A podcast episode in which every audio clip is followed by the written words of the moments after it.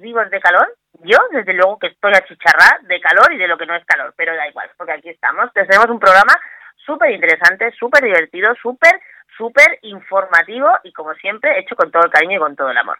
Así que esperemos que estéis bien, que estés a puntito de, estamos a puntito de empezar. Esto es En la Escuela con Nuria, esto es DLV Radio. Yo soy Nuria y empezamos.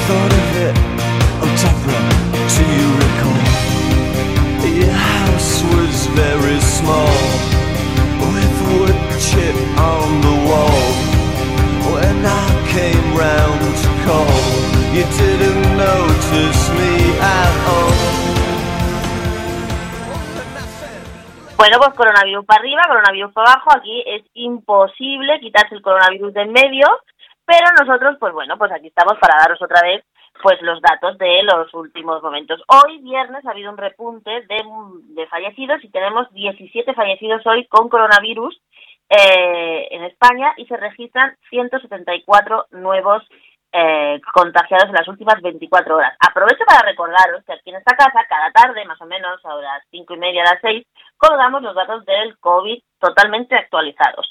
En el mundo hay ya casi 11 millones de casos confirmados. Acordaros que la semana pasada estábamos a punto de llegar a los 10 y ahora mismo estamos en los 10,9 millones de casos confirmados, de los cuales eh, 297.000 y scratch son en España.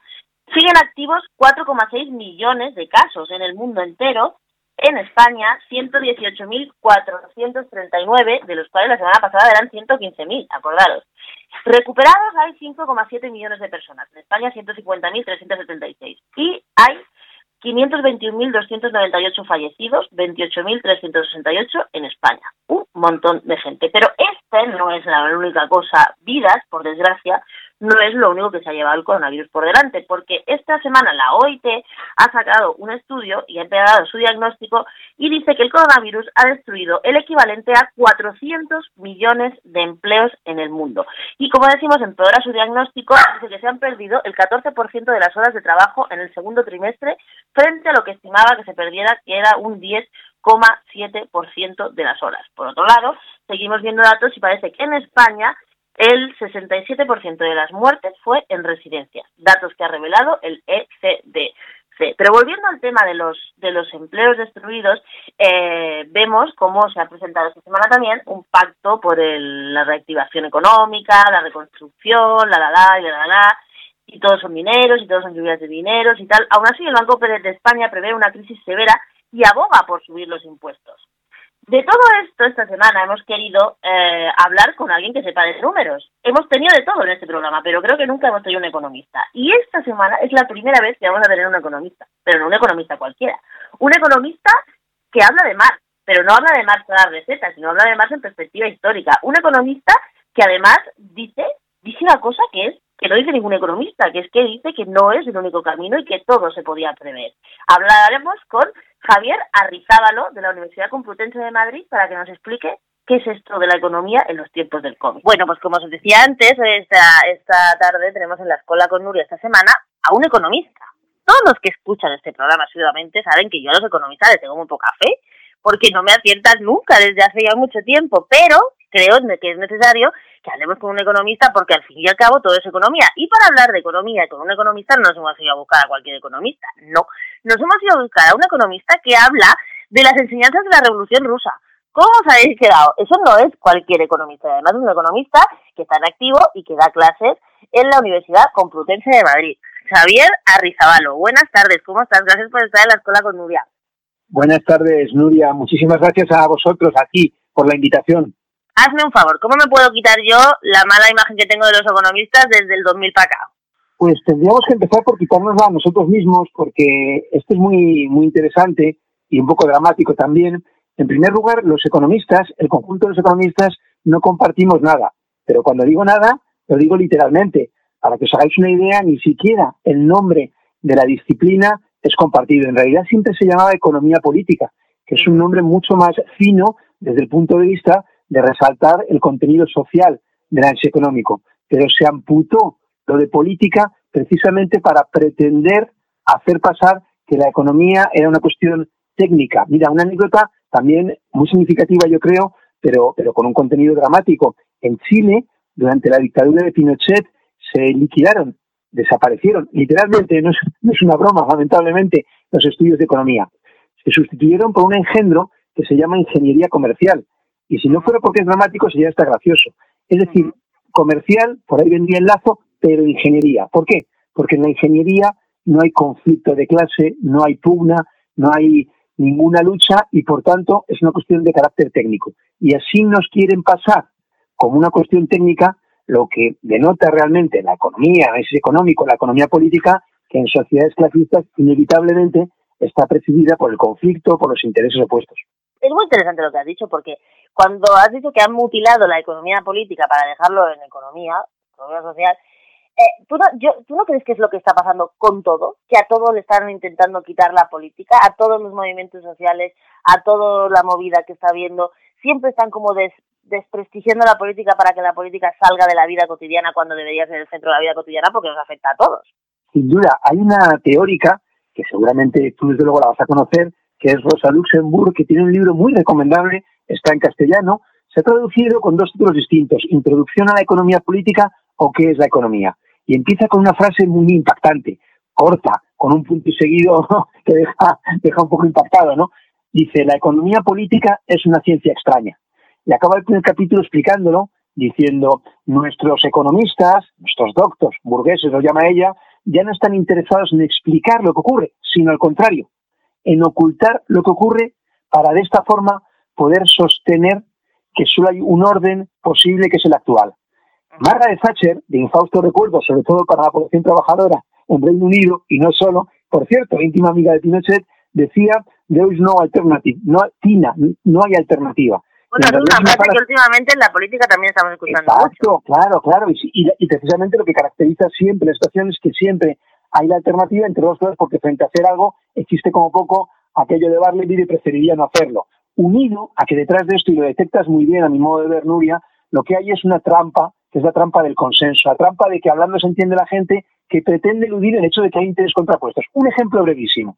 Eh, se dice, bueno, necesitaríamos una ley de enseñanza consensuada, ya, pero el consenso, ¿sobre qué base se hace? ¿Se hace sobre la base de seguir transfiriendo recursos masivamente a la privada, fundamentalmente católica? ¿O el consenso se hace sobre destinar todos los recursos públicos a la enseñanza pública? La idea de consenso, por tanto, es un señuelo que pretende camuflar el hecho de que inevitablemente en una sociedad clasista hay intereses opuestos. Estoy, estoy extasiada escuchándote porque yo, soy una feminista militante, eh, la trampa del consenso también nos la ponen siempre por delante, para hablar de temas como la inevitable, se supone, regularización de la prostitución como si fuera un trabajo. ¿no? Entonces nos hablan del consenso, del consenso que, que hay que ver, es que no hay otras soluciones, que claro, porque ya están ahí, porque la prostitución ya existe, y entonces nos hablan del consenso y las que somos abolicionistas pues somos las malas de la película porque claro, no nos queremos tragar el consenso. Está muy bien. Oye, una pregunta, tú tienes un libro que se que, que habla, un segundo, es que, ay, un segundo. Libro Capitalismo y Economía Mundial, bases teóricas y análisis empírico para la comprensión de los problemas económicos del siglo XXI.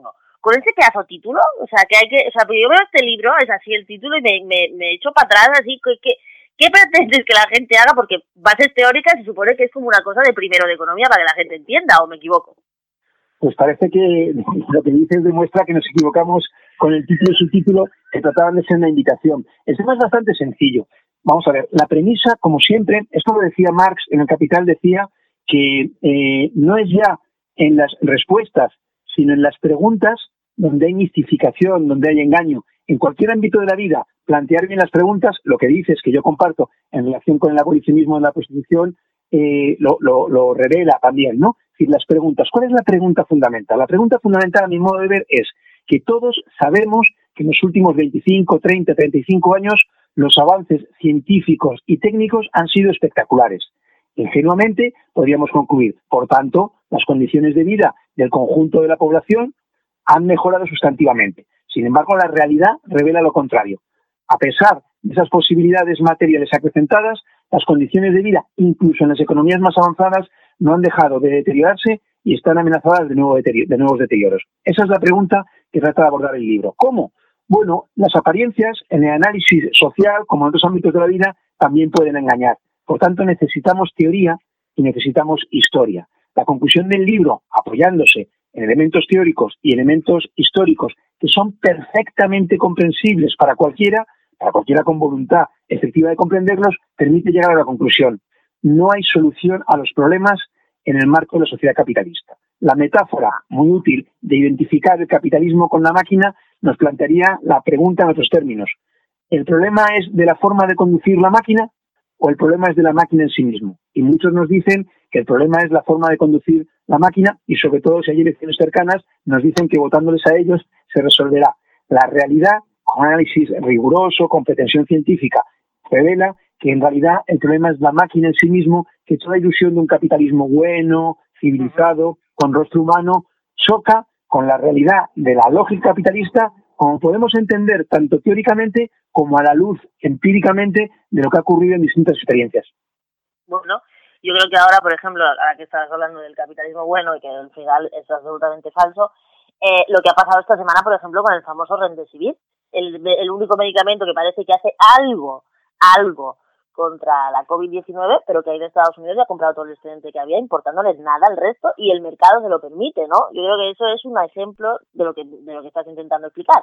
Claro, Nuria, fíjate que, que seguramente cuando yo he dicho antes la lógica capitalista, las leyes capitalistas, alguien puede decir, bueno, ya está este marxista con la retaila, ¿no? Pero, por ejemplo, hay, hay premios Nobel que han denunciado el hecho de que las, la gran industria farmacéutica ya no investiga para encontrar fármacos que curen enfermedades, sino que investiga para encontrar fármacos que las hagan crónicas. Porque seguramente tú y yo, que razonamos en clave de bienestar, pensamos que un enfermo es un paciente.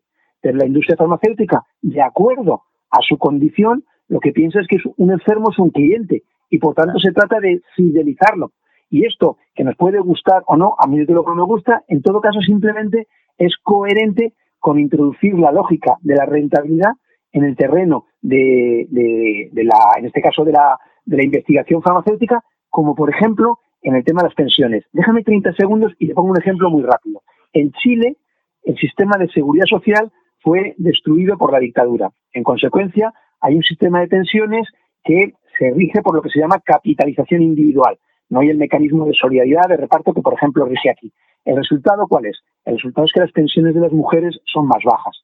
¿Por qué? Porque llegada la edad de jubilación, el razonamiento de mercado es, como tú previsiblemente vas a vivir más meses, porque las mujeres tenéis esperanza de vida mayor, entonces te toca a menos cada mes.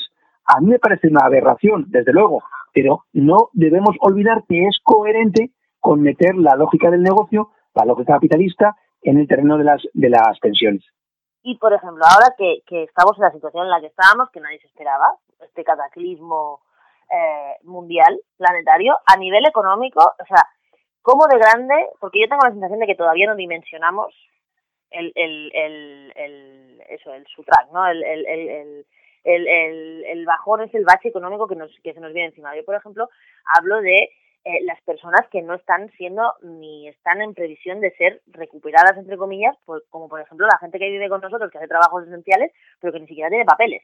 Papeles me refiero que no están regularizadas su situación administrativa y esos no entran ni en, ni en previsión ni siquiera de este ingreso mínimo vital, que yo no sé qué opinión tendrás tú, pero a mí me parece bastante corto. Pero, o sea, el, el, el alcance de la dimensión del, del cataclismo económico, ya no digo de salud, sino económico que vamos a, a afrontar, ¿crees que alguien lo está dimensionando o también crees que lo están suavizando para cuando llegue. y otra pregunta dentro de la misma, ¿quién va a hacer el negocio de esta crisis? Porque en todas las crisis hay alguien que hace mucho negocio.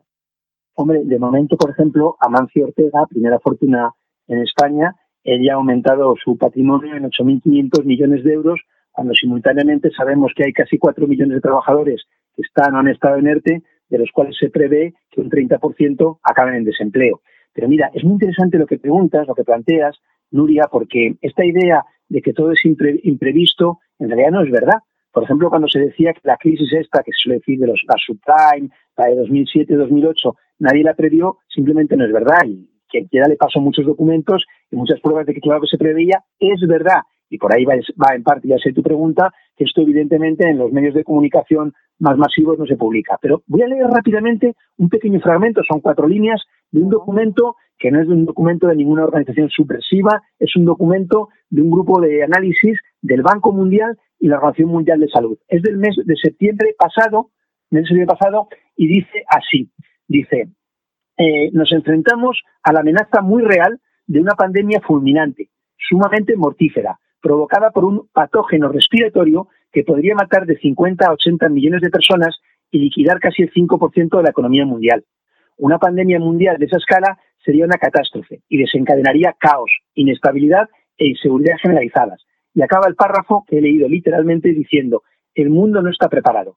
Esto, eh, Nuria, es de septiembre pasado. Es decir, se sabía. El mundo no está preparado, yo creo que debería redactarse con más precisión. El mundo capitalista no está preparado. Y señalas una cosa muy... Sí, claro, el, sistema capitalista no está preparado. Claro, y señalas una cosa muy importante porque tiene que ver con lo siguiente. Lo que nos cuentan es que la pandemia ha provocado una crisis. Es decir, que un factor externo, un tropezón inesperado, ha causado la crisis. En realidad no es así. En realidad la crisis ya estaba latente y la pandemia lo que ha hecho ha, sido hacerla aflorar y dispararla.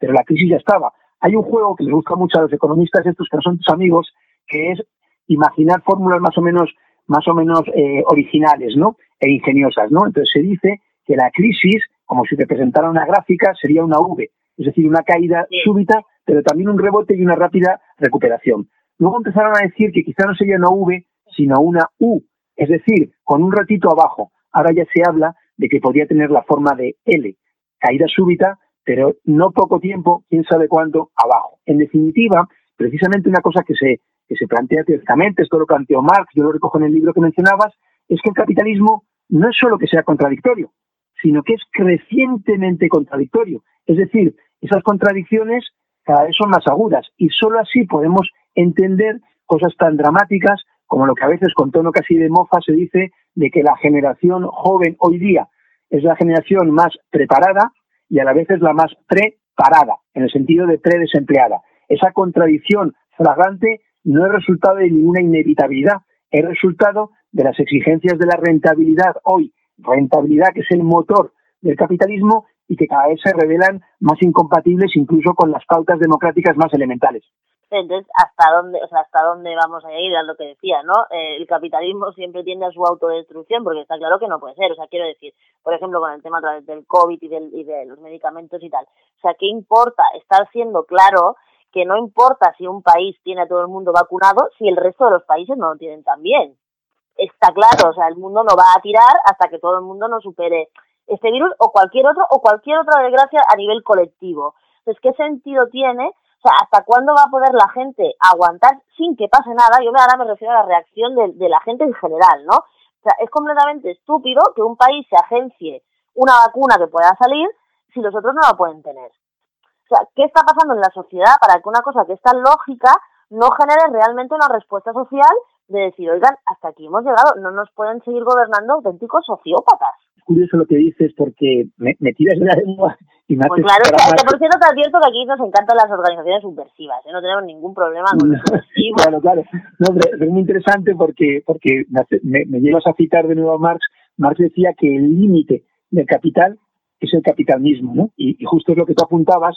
Rosa Luxemburg, que antes decíamos, usaba la fórmula, eh, ya remitía Engels, de socialismo barbarie. Mira, hay una cosa muy interesante, estamos en julio de 2020 en la vorágine de la que venimos, quizá perdemos la perspectiva de dónde estábamos antes. El año 2019 es un año verdaderamente significativo. Baste mencionar Argelia, Irak, Líbano, Hong Kong, Ecuador, Chile, Francia con los chalecos amarillos, el caso español con los tensionistas, para señalar que, que pones el... Eh, hay una cosa muy, interesante lo que haces, que es poner el dedo en la llaga, poner en el centro lo que está en el centro, que es que cada vez hay una mayor explosividad social y que la perspectiva de contener eso es cada vez más remota. ¿Por qué? Porque en otros momentos históricos se concedían ciertas migajas que aliviaban la situación. Hoy parece que no hay espacio ni para migajas.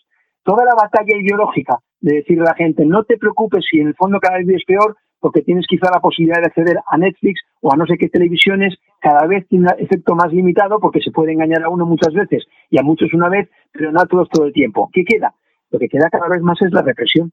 Y por eso el caso de Chile lo menciono mucho porque yo lo conozco bastante, de hecho hice mi tesis doctoral sobre ello, publiqué un libro que justo además se reedita y es muy significativo, donde todo parecía atado y bien atado, el cuento mágico, se decía el milagro chileno, el ejemplo a imitar, estalla estalla una revuelta que no se puede contener. Es verdad que la pandemia y el confinamiento ha aliviado, obviamente, la explosividad, o más bien la está incubando y ni que decir tiene que se va a retomar y acrecentadamente. Yo creo que es muy significativo y hay una cosa muy, muy interesante en el caso chileno, que además yo creo que también es extensible, que es la falta de reacción del capital, porque ni puede ni tampoco sabe. Es muy interesante que cuando estalla la, en el caso de Chile la revuelta, eh, las primeras dos reacciones de dos ministros, el de Economía y de Hacienda, la primera, el, de, ministro de Hacienda dijo, bueno, si se quejan de que ha subido el precio del transporte, que sean más románticos y compren flores, que en el IPC el aumento de las flores es menor.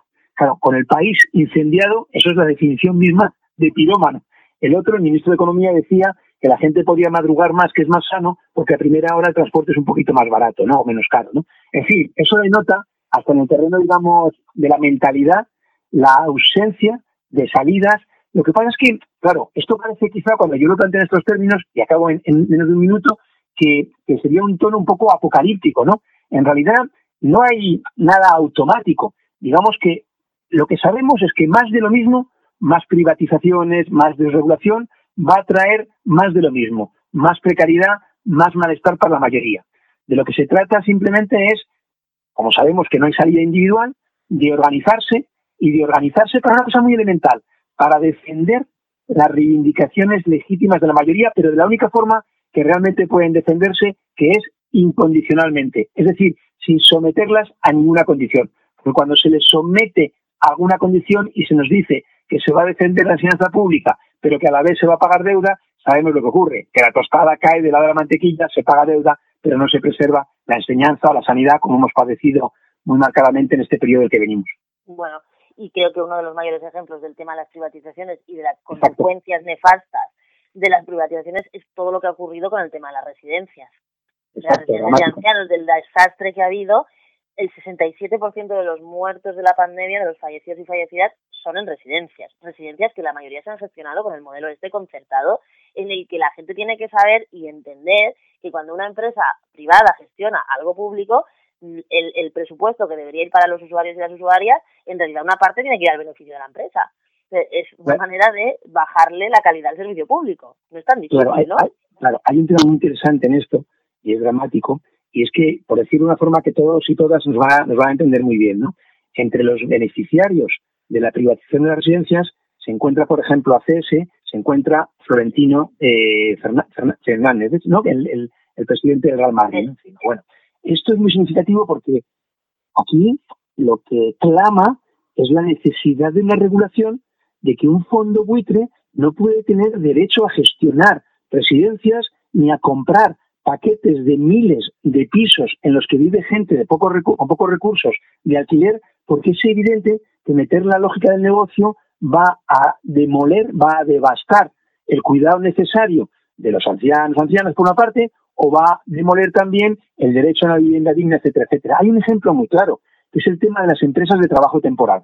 Es decir, todos sabemos que las ETTs, y, lo, lo, saben especialmente porque lo, lo que lo padecen en particular, jóvenes, mujeres, inmigrantes, que son empresas que hacen negocio con el desempleo. Es evidente que esa tarea de gestión del empleo, de los contratos, debería hacerse a través de un organismo público que existía, el INEM, y que lo hacía no regido por la búsqueda de negocio, sino regido por la búsqueda de cubrir un servicio social necesario. Entonces, ¿a dónde llegamos? Bueno, pues llegamos a la voluntad política o no de un gobierno que debe valientemente decir, el mandato democrático expresado en las calles durante, durante años y también con todas las limitaciones en las urnas impide seguir manteniendo un, marcha, un marchamo de legalidad a un terreno como que haya empresas, grandes empresas multinacionales que hacen negocio con el desempleo.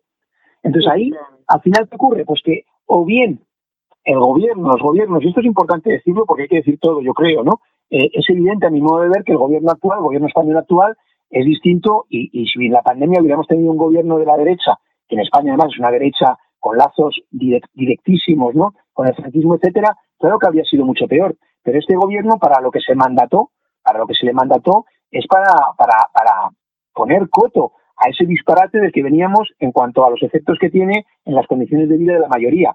Entonces, al final tendrá que decantarse de un lado o de otro. Y yo creo que hay una cosa muy importante y es que en todos los ámbitos, ¿no? Bueno, no en el de los medios de comunicación masivos, pero sí en la calle, desde luego, el, sentir mayoritario apoyaría plenamente las medidas que se orientaran a poner los recursos al servicio de la mayoría, tanto desde el punto de vista de, combatir, en este caso del que venimos, los efectos sanitarios, como en general los efectos sociales demoledores de la crisis.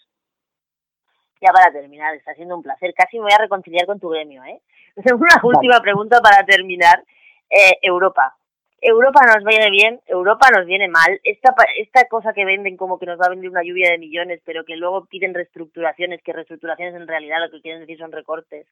Eh, ¿Qué papel, o sea, qué, qué, qué nos representa a nosotros a España en la situación tan precaria, con una industria tan precaria, todo volcado en la construcción y en el turismo, que ya hemos visto que se deshace como un castillito de naipes? Eh, que es, es nuestra tabla de salvación o simplemente pan para hoy, hambre para mañana, como decían? Pues yo te agradezco mucho la pregunta, porque me parece, Nuria, que en España hay dos grandes tabúes. Uno tiene que ver con la transición, precisamente esa idea del consenso supuestamente idílico, cuando al final ya no pueden ocultar que quien presidía todo era un tipo corrupto, era un tipo pues que incluso aquella historia que sabemos, ¿no? De que en el golpe de Estado del 81 pues dudó hasta el último momento de que era decantarse, etcétera, etcétera. A ver lo que pasaba, ¿no? Claro, claro, ese es, uno de los grandes tabúes, pero hay otro. La idea de la Unión Europea, que es un nombre que ahora, diré que me parece un nombre bastante desafortunado, pero que tiene aquí un imaginario de que, claro, en los años 50, 60, igualito era vivir en España bajo una dictadura que vivir en Francia en un marco más o menos democrático, ¿no? Entonces, eso permitió hacer pasar que, como tú señalabas, la, Europa, la entonces Comunidad Económica Europea, hoy día Unión Europea, sería la panacea para todo. Jugando, para ser muy breve con el nombre, hay que decir que ni Unión ni Europea. Y no es Unión porque hay intereses distintos entre fundamentalmente la clase capitalista y la clase variada, pero también hay pugna entre las distintas fracciones de la clase capitalista, las burguesías respectivas, etcétera. Pero tampoco europea, ¿por qué? Porque aunque esto es poco conocido, no se suele decir, el hecho es que desde sus orígenes, que están en gran medida en el plan del general Marshall, no para la reconstrucción europea después de la Segunda Guerra Mundial, sino para una determinada modalidad de reconstrucción europea, aquella que favorecía los intereses de la potencia dominante, que era Estados Unidos. Marshall, el del plan, era la máxima autoridad militar estadounidense en Europa. Entonces, y, empieza así y acaba con la Troika. Y la Troika es un organismo tripartito, es un trío, un trío feísimo, por cierto, integrado por la Comisión Europea, el Banco Central Europeo, que ya estaban aquí ambos, y el Fondo Monetario Internacional, que está controlado por Estados Unidos como potencia hegemónica. Pero pones el dedo en la llaga, precisamente, Nuria, al señalar que toda esta supuesta lluvia de millones, y la si recordamos la película Bienvenido, más, Bienvenido Mr. Marshall, precisamente bien metafórica, al final ni siquiera pasa por ahí la, comitiva. ¿El hecho cuál es? Hay una clave, esto cualquiera, cualquier persona que nos esté escuchando puede verlo en la web del Fondo Monetario Internacional, hay una cosa que llaman fichas técnicas y hay una que es la cláusula de condicionalidad, que consiste en que cualquier negociación, cualquier financiación está condicionada a aplicar determinado tipo de políticas. Y esto lo ha dicho la COE, lo ha dicho la OCDE, lo ha dicho la Unión Europea. La incorporación de España, y esto es muy bueno lo que apuntas, porque tuvo un peaje enorme, que fue el desmantelamiento industrial, la mal llamada reconversión industrial, esa especialización en construcción, en turismo, etcétera, que se acompaña de la precariedad laboral, de la vulnerabilidad externa, etcétera, etcétera. Es muy importante señalar que lo que se, lo que se prepara, digamos, desde, desde la Unión Europea es lo que la define, un instrumento para el disciplinamiento de las políticas de ajuste en todos los países, soslayando un marco mínimamente de soberanía, de democracia, etcétera, etcétera. Digamos que en el camino de la mudanza de depender algunas cosas de Madrid a pasar a depender de Bruselas, en ese camino nos han robado no pocas cosas de las que componían el contenido de la mudanza, y en particular lo que tiene que ver con aspectos democráticos. Entonces lo que hay que decir es los recursos, todos los recursos en favor de la mayoría que los necesita, sin ninguna condicionalidad, o mejor dicho, orientada toda la condicionalidad a asegurar el bienestar de la mayoría en un contexto en el que éste se encuentra tan amenazado, viniendo como venimos, y tú lo señalabas muy bien, en relación con la sanidad, de unos años dantescos en cuanto al desmantelamiento y de aquellos polvos, estos lodos. Qué mentira, no era la última pregunta, pero en esta solo quiero que me respondas sí o no. ¿Tú crees que va a volver a ganar Donald Trump en Estados Unidos? Eh, mira, en, en, en Rusia bromean diciendo nuestro pasado es impredecible. Y lo dicen porque en Rusia, como en España, por cierto, hay muchas cosas del pasado que todavía no sabemos. Yo creo que hay distintas claves. A ver, voy a ser breve, no voy a responder si yo no adelanto, en eso te soy honesto desde, desde el principio. Yo creo que lo más llamativo de Trump, como también es llamativa la situación de Johnson en Reino Unido, es que a diferencia de otros periodos donde, digamos, la clase dominante tenía un candidato y un proyecto, hoy hay una situación en gran medida de desorden. Nadie consigue poner mínimamente un cierto orden en, la economía mundial a escala mundial.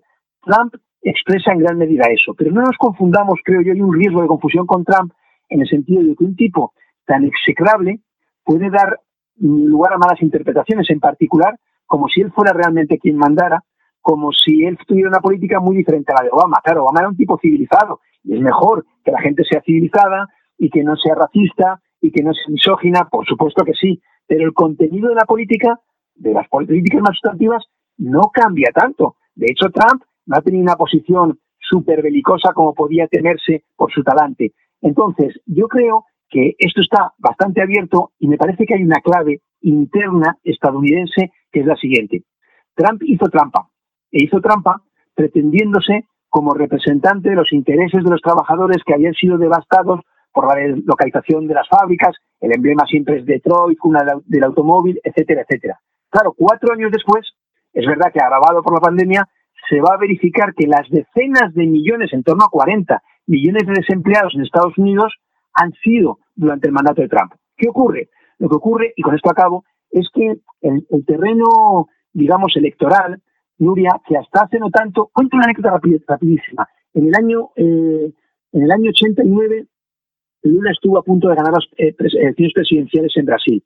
A falta de cuatro o cinco, tenía un programa duro, ¿eh? repudiaba la deuda, etcétera, ¿no? A falta de cuatro o cinco días encabezaba los sondeos. Y ahí entró la maquinaria, sobre todo de la cadena O Globo, que seguramente suene, etcétera, le sacaron hijos falsos por todos los sitios, consiguieron hacer girar el, sentido del voto y ganó Color, que por cierto luego fue destituido por corrupto. Pero, ¿por qué digo esto? Año 89, no ha pasado tanto tiempo, 30 años, 31 años. Bueno, eso es la prehistoria.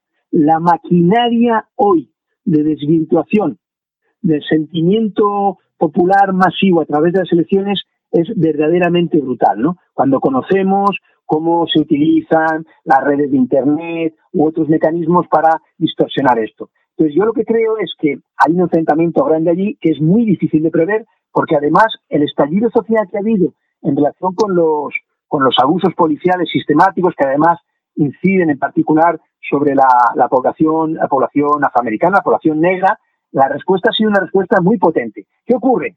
Cierro, que me parece que ese malestar, si no se articula políticamente, si no se le da salida, al final puede, puede, y suele ocurrir, difuminarse, se difumina. Y en ese sentido, bueno, yo me remitiría, justo tú lo mencionaste, cuando yo me puse a estudiar la Revolución Rusa, no lo hacía desde luego desde ninguna perspectiva nostálgica ni buscando recetas, pero sí tratando de entender por qué una situación de explosividad, como existe hoy en muchos países, finalmente habría un camino, habría un camino que permitía resolver problemas. Como ilustra un solo ejemplo que creo que te interesará por lo que has dicho antes. En ningún país del mundo, antes que en Rusia, que fue en noviembre de 1920, se regula legalmente el derecho de la mujer a controlar su reproducción. Es decir, que no sea decisión la reproducción de la mujer del Estado o de ninguna iglesia. Y eso fue como resultado de una revolución triunfante que se desembarazó de la influencia perniciosa desde el punto de vista de los derechos de las mujeres, en este ejemplo, de, de, la Iglesia, en el caso de Rusia, la Iglesia ortodoxa. Entonces yo creo que la discusión acerca de que cuando se dice que la sociedad es derechista, eso es falso, no se derechista, la voluntad de movilización de la gente, de las mujeres, lo vemos cada 8 de marzo y los restantes 364, 65 días del año, de los jóvenes y en particular de la clase trabajadora, está fuera de toda duda. La discusión, por tanto, es cómo organizar eso para que realmente pueda abrir una salida digna de este nombre. Javier Arribazolo, o Xavier Arribazolo, perdón. Te advierto que la, editorial, la, editorial de este programa siempre ha tenido a Obama como un grandísimo fake de la política de los Estados Unidos del siglo XXI. Hoy ha sido un placer, ha sido un placer. Cualquiera diría que eres economista. De verdad ha sido un placer. Puedes volver a DLV Radio cuando quieras. De verdad, muchísimas gracias por estar aquí con nosotros. Ha sido una entrevista súper ilustrativa. Esperemos que a todo el mundo le haya gustado igual que a mí. Nos has dado una clase de economía fantástica y aquí te esperamos cada vez que quieras. Me alegro, me alegro. Ojalá sea así. Muchísimas gracias por la invitación y a vuestra disposición. Encantado. Muchas gracias, Xavier. Que vaya muy bien. Igualmente, un abrazo grande. Salud. Adiós, salud.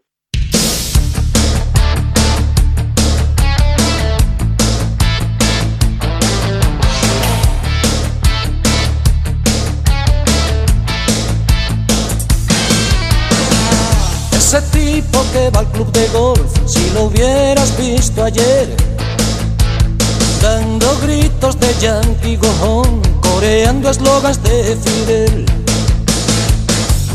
Hoy tiene una adoquín en su despacho del muro de Berlín. Ese mismo que tanto admiró la moral estilo soviet. Por un 14% cambió la imaginación al poder.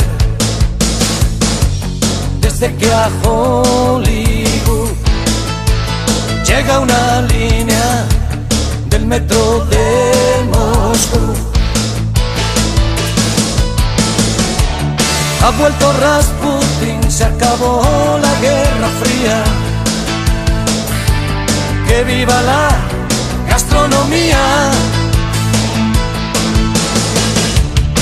Uno no sabe si reír o si llorar, viendo a Rambo en Bucarest fumar la pipa de la paz.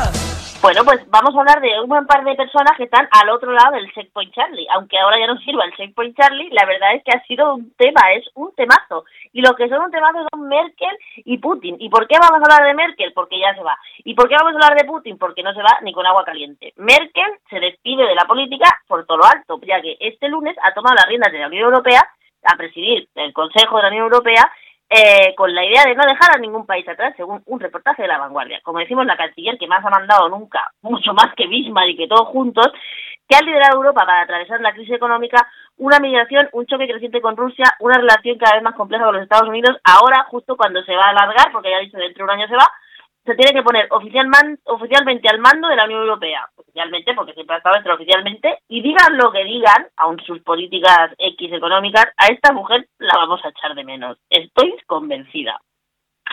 Eh, como digo, el lunes la Alemania asumió la presidencia rotatoria de la Unión Europea. Angela Merkel hizo un llamamiento para que Europa vuelva a estar fuerte, en la línea del lema que ha escogido para este semestre, que forma la bienintencionada proclama de todos juntos para relanzar Europa una cosa, si podemos relanzarla para arriba, podemos relanzarla por el precipicio para abajo, esto, esto es muy relativo todo. Eh, como digo, la recuperación de la pandemia, que ciertamente será la tarea esencial del semestre, según Angela Merkel, es donde realmente ella, en la presidencia alemana y toda la Unión Europea, se la juega. Y la canciller sabe que va a ser difícil. Según ella, las posiciones todavía están alejadas. Reconoció ante el Bundestag, refiriéndose al plan de recuperación de jefes de gobierno, que afrontará la cumbre del 17 de julio, la primera presencial en mucho tiempo. Durante la crisis de la zona euro y la de los refugiados, el gobierno alemán priorizó el impulso de su propia agenda en la Unión Europea. Trabajó para una Europa muy alemana, aquí lo sabemos, vamos, de sobra, lo que permitió al país salir relativamente bien parado, pero que dejó a otros países miembros en una situación muy precaria, como por ejemplo España. Esta vez es distinto. Merkel ha sido de las primeras en entender que esta crisis es distinta, que golpea a todos con un efecto muy asimétrico y que además no tiene ningún culpable, no como antes, que los culpables éramos nosotros que tirábamos el dinero sin cualquier cosa, como por ejemplo la sanidad o la educación pública o los servicios sociales, que también nosotros a quién se le ocurre. Ello explica cómo se llegó a la propuesta de Merkel y Macron de 500.000 millones de euros en transferencias rompiendo un tabú de, en Alemania. Merkel pondrá podrá ahora influir en las negaciones, no solo como en las negociaciones, no solo como canciller del país más importante, sino como jefa del cotarro, aunque lo cierto es que el papel es estricto de las presidencias semestrales queda diluido en buena parte por la presidencia del Consejo Europeo. Pero es una razón más para que Berlín juegue en beneficio de todos, según la vanguardia que vemos que está absolutamente optimista. Bueno, pues mientras Merkel prepara su salida, Putin prepara su eh, acomodamiento vitalicio. El líder ruso, según el Independiente, logra el 77% de los apoyos en una consulta sobre las enmiendas a la Constitución en la que participa el 65% de la población y que le van a permitir perpetuarse en el poder, me parece que hasta el 2036. Si es que en el 2036 no se le ocurre hacer otro referéndum para ver si se puede quedar hasta el 2050. Como digo, Vladimir Putin es el único líder que ha conocido los rusos en este siglo XXI. ¿Para qué más? Tras aprobarse la consulta sobre las enmiendas constitucionales, podrá seguir en el poder, como decía, hasta 2036, cuando ya sea un señor octogenario, pero que estoy segura que está bien plantado, y si no, el Photoshop ya hará lo suyo. Putin podrá cimentar una Rusia a su imagen y semejanza. Tradicional, heredera directa de la URSS, nacionalista y ultraliberal paraíso, vamos. El presidente ruso, que lleva en el poder ya 20 años, planteó las enmiendas en la Asamblea Federal en marzo, iba a celebrarse la consulta el 22 de abril, pero no pudo porque el coronavirus no lo permitió. En el, número, el número de casos de Rusia, es el tercer país del mundo después de Estados Unidos y Brasil, hay ya más de 650.000 positivos y, según ellos, 9.500 muertes. Bueno, esto también habría que verlo. Putin tenía prisa por celebrar esta consulta. Para que llegara el 2024, que no se tenía que ir, y la gente no hubiera votado libremente por perpetuarlo en el poder si de 10. Ha preferido celebrarlo ahora, lo que refleja su temor a que la situación de pandemia le resulte menos favorable que puede por el efecto de la pandemia en otoño. Todo ha sido, todo han sido facilidades para, para favorecer la participación. Incluso se podía votar en casa previa demanda. Fíjate, el miércoles 1, último día de esta larga semana electoral, han dado hasta fiesta la gente para que fuera a votar. El 77,9% de los rusos ha votado a favor de las enmiendas que data de la Constitución, que data de 1933, cuando aquel señor tan simpático Gorbachev, mientras que lo ha rechazado el, el 21,2 del, según los datos del Consejo Electoral escrutado. La más conocida de las enmiendas es la que se refiere a la limitación del número de mandatos, que fue la, la fue la primera mujer astronauta, Valentina Tereskova, ahora diputada, la que propuso que se colocara el marcador a cero en el año 24. Y así Putin puede volver a presentarse en el 24, en el 30, y puede estar así hasta que se aburra. Así que bueno, eso es lo que nos deja la, la Unión Europea, o sea, la política internacional esta semana. Una gran líder que se va y un líder, líder, que se queda forever and ever.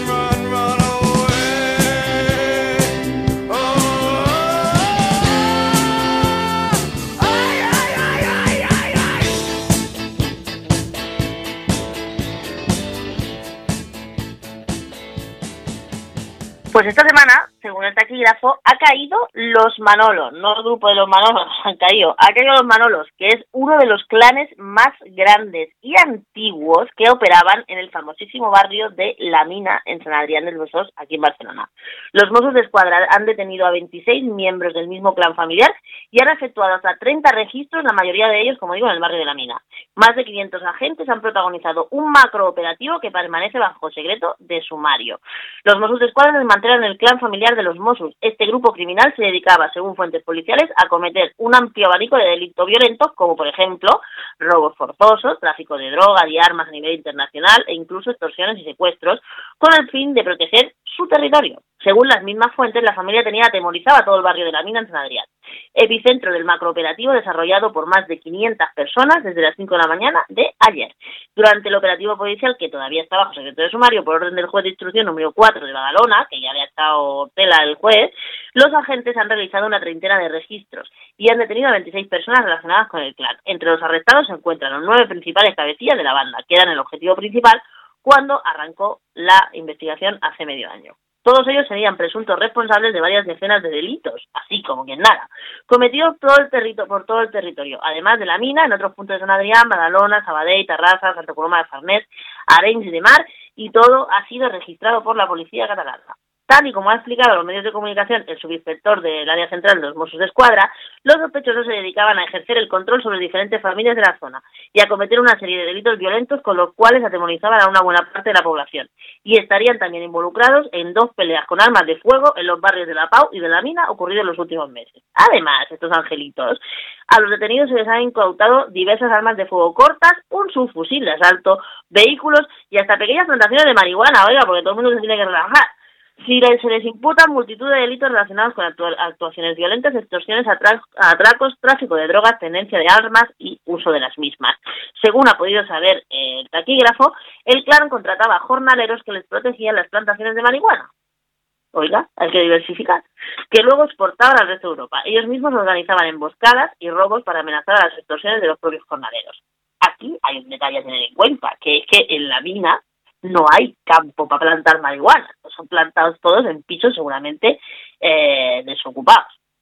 La investigación se inició hace seis meses por la unidad de multireincidente de los Mossos de Escuadra y por la unidad de investigación criminal de la, de la comisaría de Badalona. Ambas investigaciones confluyeron desencadenando el macrooperativo que se realizó ayer. La causa está abierta por los delitos de la organización criminal contra la salud pública, robos con violencia, robos con fuerza, tentativa de homicidio, tenencia ilícita de armas, usurpación de funciones públicas, usurpación de inmuebles, defraudación de fluidos, defraudación de fluidos. Esto es cuando se enganchan a la luz y el agua. Oiga, señores, ustedes tienen un montón de pasta, bien puede haber pagado la luz y el agua, pero claro, para plantar marihuana la gente se engancha la luz y el agua. En fin, total, que para qué queremos ver narcos y podemos darles una vuelta por la mina en San Adrián.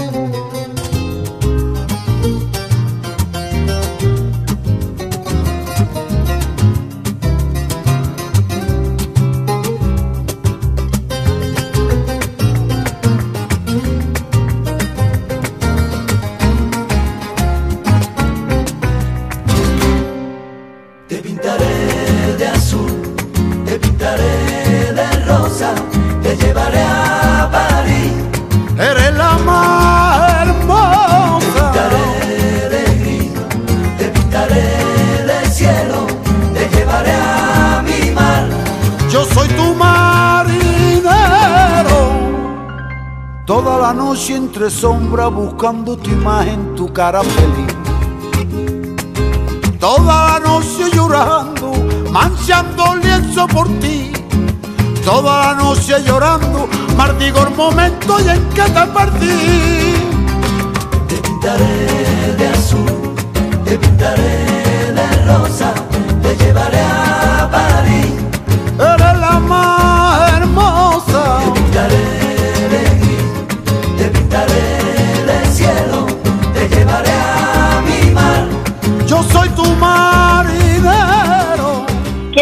cuevas de Altamira? el grupo de arqueólogas Paz Woman reinterpreta la prehistoria desde perspectiva de género y pone en cuestión los roles tradicionales. Y dice que es posible que las cuevas de Altamira, perdón, las haya pintado una mujer. Estas expertas quieren visibilizar la función social y de las mujeres y su papel en la historia. Paz Woman. Como digo, su primera, su primera pregunta es que, ¿qué pasaría si podría ser que las pruebas de Altamira se hubiera pintado una mujer. Mm, los registros arqueológicos no permiten certificar con precisión el reparto de los roles de género que tradicionalmente se han atribuido a las sociedades primitivas. Estamos hablando de un reportaje de público de esta semana. Sin embargo, los museos sobre evolución humana aún mantienen todos los clichés arcaicos y reservan a la mujer, mujer perdón, un papel subalterno, cuando no prácticamente inexistentes. El que más mujeres representa es el de Almería, con un 33% de presencia femenina. En otros, como el de Oviedo, aún apenas llegan al 12%. Y en las salas de prehistoria del Museo Arqueológico Nacional hay un 25% de hembras. Eso sí, en este caso todas con labores activas, porque lo habitual es que aparezcan como meras figuras decorativas sin hacer absolutamente nada. Y esto me recuerda que nuestro compañero Gerardo, en el decreto nuestro de cada día, trabaja en un museo. Así que el próximo martes, cuando hagamos el decreto, le voy a preguntar qué presencia femenina hay en el museo donde trabaja Gerardo. No se me olvide. Y si se me olvida, me lo recordáis por el chat. Según Margarita Sánchez Romero, integrante de este grupo de Paz Woman de la Universidad, eh, de profesora del Departamento de, de Prehistoria y Arqueología de la Universidad de Granada, la diversidad sexual del trabajo es una construcción cultural, o como todo lo que tiene que ver con el género, señoras y señores. No es una cuestión biológica y cada sociedad la construye de manera distinta, obviamente. No podemos hacer una narrativa según la cual en todas partes durante los 50.000 años todo pasa igual. Hay que estudiar sociedad por sociedad. Paz Woman intenta poner un, en pie una mirada distinta sobre la prehistoria y pretende romper con la idea de que la desigualdad es algo intrínseco a la especie humana. Se estereotipa a las mujeres, Siempre que hablamos de ellas aludimos a la Venus, en un término horrible, porque les las vincula con la sexualidad y la reproducción, subraya Sánchez Romero. Y ese es un ámbito reduccionista que invisibiliza otras muchas actividades de la mujer. ¿Por qué sucede esto? Porque la historia la han contado los hombres siempre y proyectan en el pasado los prejuicios, los prejuicios de hoy. Claramente, claramente el sexo biológico existe, los roles de asignación social del género se construyen socialmente en todas y cada una de las sociedades. No sabemos cómo sucedieron las cosas. Desde el presente se ha usado a las mujeres del pasado para justificar las visiones de ahora. La desigualdad entre hombres y mujeres asistido de la prehistoria no sabemos, según esta profesora. Hay sociedades en las que podemos vislumbrar diferencias de clase, pero no las vemos en cuestión de género. O sea, que ha sido después, con la aparición seguramente de la propiedad privada y de la y de la necesidad de asegurar la herencia de lo que se tiene, cuando se ha tenido que privatizar también a las mujeres. Por ejemplo, según ella, hemos descubierto ajuares ricos en hombres y mujeres o pruebas de buena alimentación en los dos. Otra de las integrantes de Paz Woman, Carmen Rizquez, es catedrática de prehistoria en la Universidad de Jaén. Sus investigaciones se centran en las sociedades ibéricas. Yo no hablaría de desigualdades, sino de diferencias. ¿Hay diferencias entre hombres y mujeres? Sí. ¿Eso significa que hay desigualdad? No. Y pone un ejemplo concreto derivado del estudio de los enterramientos. Gracias a la bioarqueología, hoy es posible identificar el género de los restos humanos, el, sexo, más bien, de los, de los, de los restos humanos, en que, la, en que en época ibérica se incineraban. Flipa con lo que ha adelantado la ciencia. Y se ha demostrado la creencia de que todos los ajuares con armas se ha desmontado, perdón, la creencia de que todos los ajuares con armas pertenecían al hombre. Con la bioarqueología se ha podido certificar que muchas de estas tumbas eran de mujeres, es decir, que eran tan importantes como los hombres. Por supuesto, el más conocido es el ejemplo de la, dama de Baza, en cuyo ajuar se localizaron cuatro panoplías completamente, eh, completas de armas. La presencia de armas no identifica que estemos ante una mujer guerrera, sino que tiene un sentido simbólico y de reconocimiento social. Según esta profesora, estas mujeres tenían un papel importante en la conformación del linaje. Carmen Rizquez ha participado en la, en la, excavación de Puente Tablas en Jaén, donde ha estudiado registros arqueológicos relacionados con las actividades de mantenimiento o domésticas. Según sus estudios, dentro de las casas han aparecido pesas de telar y fuyasoras para hilar. La producción de tejidos era muy importante y otorgaba prestigio y poder. Quiere decir que las mujeres también formaban parte de la esfera económica de la época. Y hay que resituar todas estas actividades humanas. A las mujeres se las ha visto como agentes pasivos, pero han sido muy activas en sus sociedades. La mirada de género ha venido a enriquecer una disciplina arqueológica.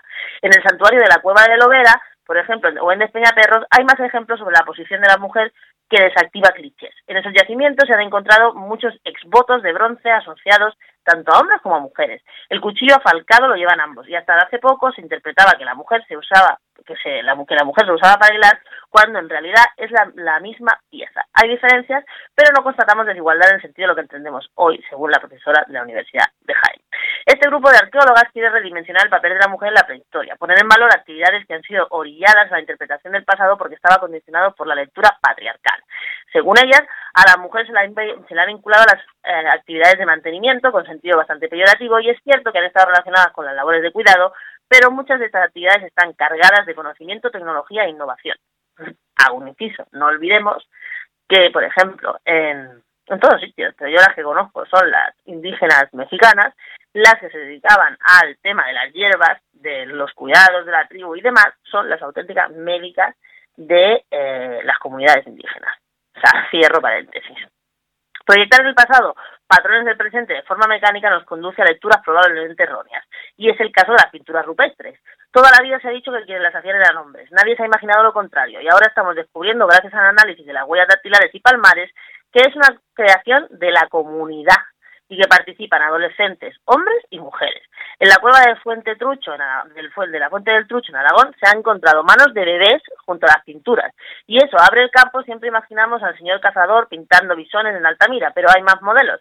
Y en esta muestra, esta muestra es la intención, desmitificar determinadas actividades que se vinculan únicamente a lo masculino y al poder eh, poner en el frente del discurso histórico. La pregunta de eh, si, si, si, si se puede hacer esto, cae por su propio peso. ¿Las sociedades prehistóricas eran más igualitarias? La respuesta no es fácil. Según Sánchez Romero, se inclina a pensar que sí.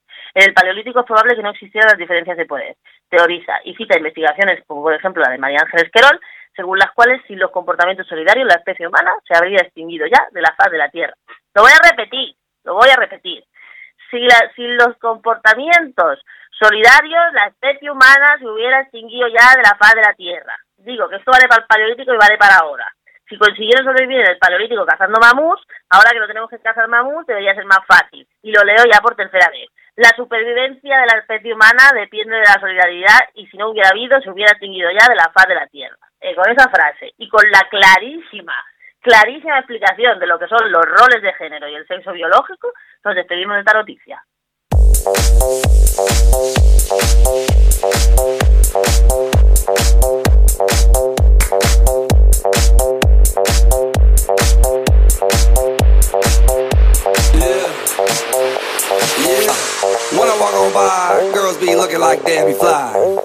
Pick to the beat, walking down the street and my new the freak, yeah. This is how I roll, animal print pants out control. It's Red Bull with the big ass bra, and like Bruce Lee, I got the clout, yeah. Girl, look at that body. Girl, look at that body. Girl, look at that body. I, I, I work out. Girl, look at that body. Girl, look at that body. Girl, look at that body. I, I, I work out when I walk in the spot. This is what I see. Everybody stops and is staring at me. I got passion in my pants and I ain't afraid to show it, show it, sexy and I know it.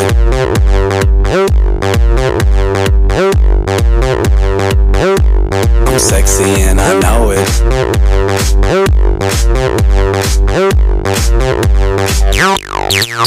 Y esta semana hemos asistido al nacimiento de una estrella. Hemos asistido al nacimiento de la estrella Bernardo Bustillo, un concejal de Torrelavega que se ha luchado en medio del pleno sin apagar la cámara, al grito de que todos sus compañeros del PSOE decían ¡Decidle algo! El Ayuntamiento de Torrelavega discutía los asuntos más urgentes en un pleno telemático, porque es que esto de los, de los plenos telemáticos y las reuniones telemáticas y las conferencias telemáticas nos ha dejado grandísimos momentos. En este caso en Torrelavega, como digo, discutían eh, bueno, pues como tantos otros últimos meses, la forma inesperada, de forma inesperada, en medio de la discusión, uno de los concejales comenzó a ducharse a la vista de todos, sin apagar la cámara. Se trata, como digo, de Bernardo Bustillo, que es también el secretario general del PSOE de este municipio cántabro. Estamos reconociendo una noticia del español. Durante unos minutos, Bustillo se encuentra a la mampara hasta que finalmente sale de la ducha desnudo, por supuesto, porque la gente normal se ducha desnuda, ante sus compañeros creyendo que no eran testigos. Decirle algo, Bernie, decirle algo rápido, por favor, no se puede desconectar o algo así, decía una compañera de Bill como muy abochornada. La anécdota ocurrida en el turno de ruegos y preguntas ha tenido gran repercusión en las redes sociales. Así como las imágenes emitidas por Cantabria TV. Eso parece que, pese a que fueron eliminadas a petición del alcalde Javier López Estrada del PRC. su cargo a disposición del PSOE, pobre tico, ¿pero por qué va a poner su cargo a disposición del PSOE? Es que Bustillo, concejal de Fondos Europeos y Participación Ciudadana, ha hecho pública una carta en la que pone su cargo a disposición del partido. Expresa que lamenta si alguien se ha podido sentir molesto, pero considera que no debe pedir disculpas, porque como va a pedir disculpas por lucharse el pobre chaval. Es curioso, dice la carta, que la mayoría de la polémica de mi, de mi vida política esté motivada por uno de los elementos que me han acompañado de forma natural. En mi profesión, dice él, que entrenador de natación, he pasado media vida semidesnudo y nunca me ha avergonzado de la desnudez, ni de la propia ni de la ajena, ni mucho menos de la mía, pues, claro, evidentemente. El socialista asegura que quería escuchar los últimos minutos del pleno mientras se duchaba para poder llevar a su hija antes de ir al trabajo. Creo, dice en la carta, que no constituye un hecho delictivo, poco ético o deshonroso, más allá del error de creer que la cámara estaba desconectada. Es que los Facebook, las cámaras y todo, todo lo carga el diablo.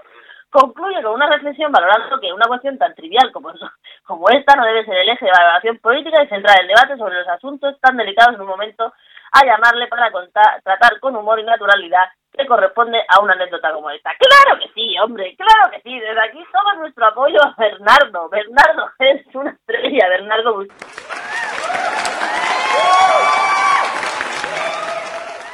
Ahora bien, ¿qué hubiera pasado si en lugar de Bernardo hubiera sido Bernarda? Y estaríamos hablando de otro tipo de cosas. Pero oye, Bernardo, di que sí, la desnudez es bella, el cuerpo humano es natural, no tienes por qué esconderte ni arrepentirte y mucho menos dimitir. Tú dúchate, que en el verano que tenemos lo importante es la higiene y sobre todo lavarse las manos.